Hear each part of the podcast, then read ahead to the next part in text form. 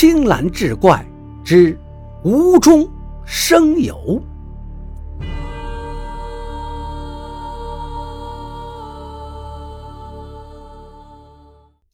毛头爬上山顶，累的是气喘吁吁。他附到杜花豹耳边说了几句话，另外两名捕快在一旁关注。杜花豹点头，好了，无需多言。杀害曲东升的凶手就在你们三人之中。安卢、王江田和曲清游面面相觑。安卢吃惊道：“我们当中，这怎么可能啊？我们爬到山顶的时候，曲东升已经死了呀！”杜花豹泛黄的双眼掠过一片清明，这正是凶手高明之处。他用无中生有之计。帮助自己撇清嫌疑，同时完成杀人，可谓高明之极呀！铁魁迫不及待，究竟是怎么个无中生有？凶手究竟是谁呢？杜花豹把旱烟杆缓缓指向三人中的一个人，沉声道：“凶手便是你，曲清游。”曲清游，在场除了杜花豹外，都是一脸的惊愕。铁魁也非常的诧然，老杜，你是不是说错了？这曲清游弱不禁风，他怎么可能杀死身强力壮的曲东升啊？再者，他为何要杀死自己的亲哥哥呢？弱不禁风，并非不能手握屠刀，为何杀人？那答案只有他自己知晓。杜花豹凝望着沉默不语的曲清游。安鲁也在旁边摇头：“这怎么可能啊！我和王江田比曲清游爬得更快更早。曲清游若杀人，他是怎么飞到我们前面去杀完人，再跑到我们身后追上我们呢？”王江田也附和：“是啊，我跟安卢从小就是爬山长大的，曲清游他不可能爬山比我们快呀，而且他一向是体弱多病。”这些都是众所周知的事啊。曲清游体弱多病，这是事实。他不可能比你们爬得快，这也是事实。但是，他杀人同样是事实。杜花豹目光亮起来道：“只因为你们在山外所见的那个曲清游，根本不是曲清游，而是另有其人。这更不可能了。”安卢就摇手道：“我们亲眼所见，而且亲口说过话，就是他没错呀。”杜花豹缓缓点头道：“你是跟他说过话，也听到了曲清游的声音，但那并非真正的曲清游，而是一个穿了曲清游的衣衫、善于模仿别人说话的口技者。”安老板，你也讲过你见到曲清游时的模样。他披头散发，遮着脸面，似乎是刚睡醒。其实那正是为了掩饰其真实面目。杜花豹继续道：“曲清游想来早知道你们二人要去找曲东升，便故意加以利用。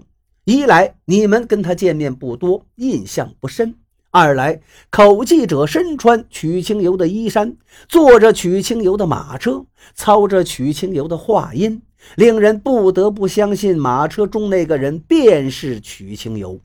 你们二人也正是被这种假象所骗，成为了他无中生有的人证。可是你有什么证据吗？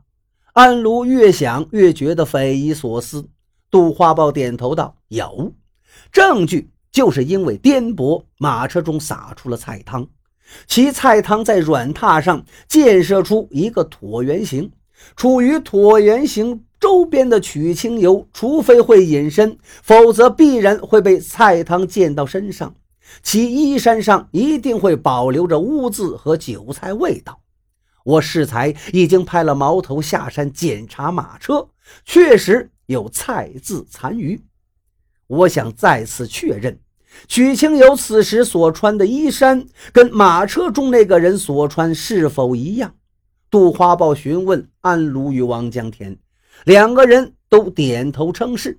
而后，铁魁检查曲清游的衣衫，摇摇头道：“他这衣服上没有污渍和韭菜的味道，那是自然，因为衣服款式相同，但并不是同一件。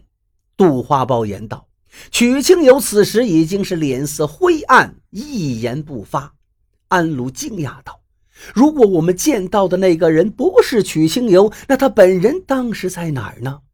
杜花豹跺了跺脚下：“就在这儿啊，白云山山顶。”曲清游早就来到山顶，趁着曲东升毫无防备杀死了他，而后只要慢悠悠地下到半山腰，等见到你们二人后，再找个合适的时机从你们背后追赶上来，如此便形成了天衣无缝的他不在杀人现场的轨迹。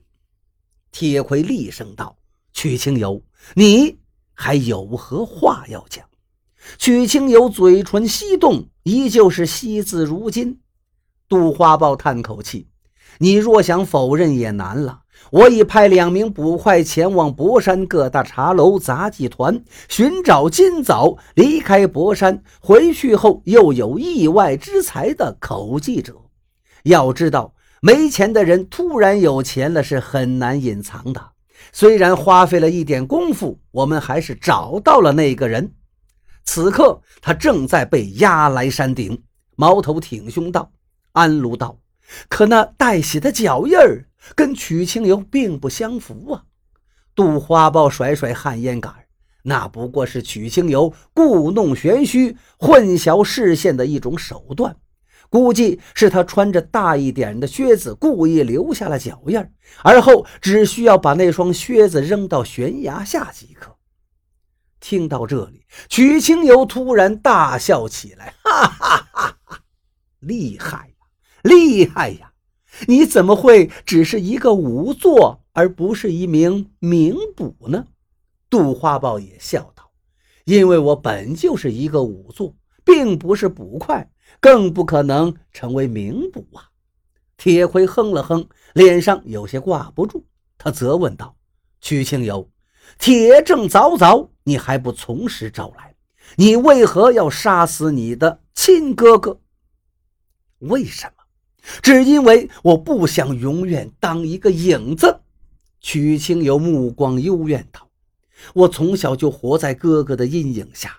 曲家最有出息、最能干事、最体面、最光鲜的，永远是他曲东升。”到了我这儿，只剩下游手好闲、体弱多病的曲清游了。我也想奋发，我也想成就事业。我跟奶奶求了好多次，奶奶终于答应我进入曲家的店铺帮忙。可是哥哥却私下警告我，让我离曲家的产业远一点。他说我就是一只老鼠，一辈子只能活在阴暗冰冷的老鼠洞里。所以我恨他。我恨死他了！我不想永远生活在他的阴影下，我只能杀了他。杜花豹望着曲清游略显狰狞的面孔，沉沉一叹：“唉，世人只道刀兵险恶，殊不知最可怕的却是一颗冷漠的人心。”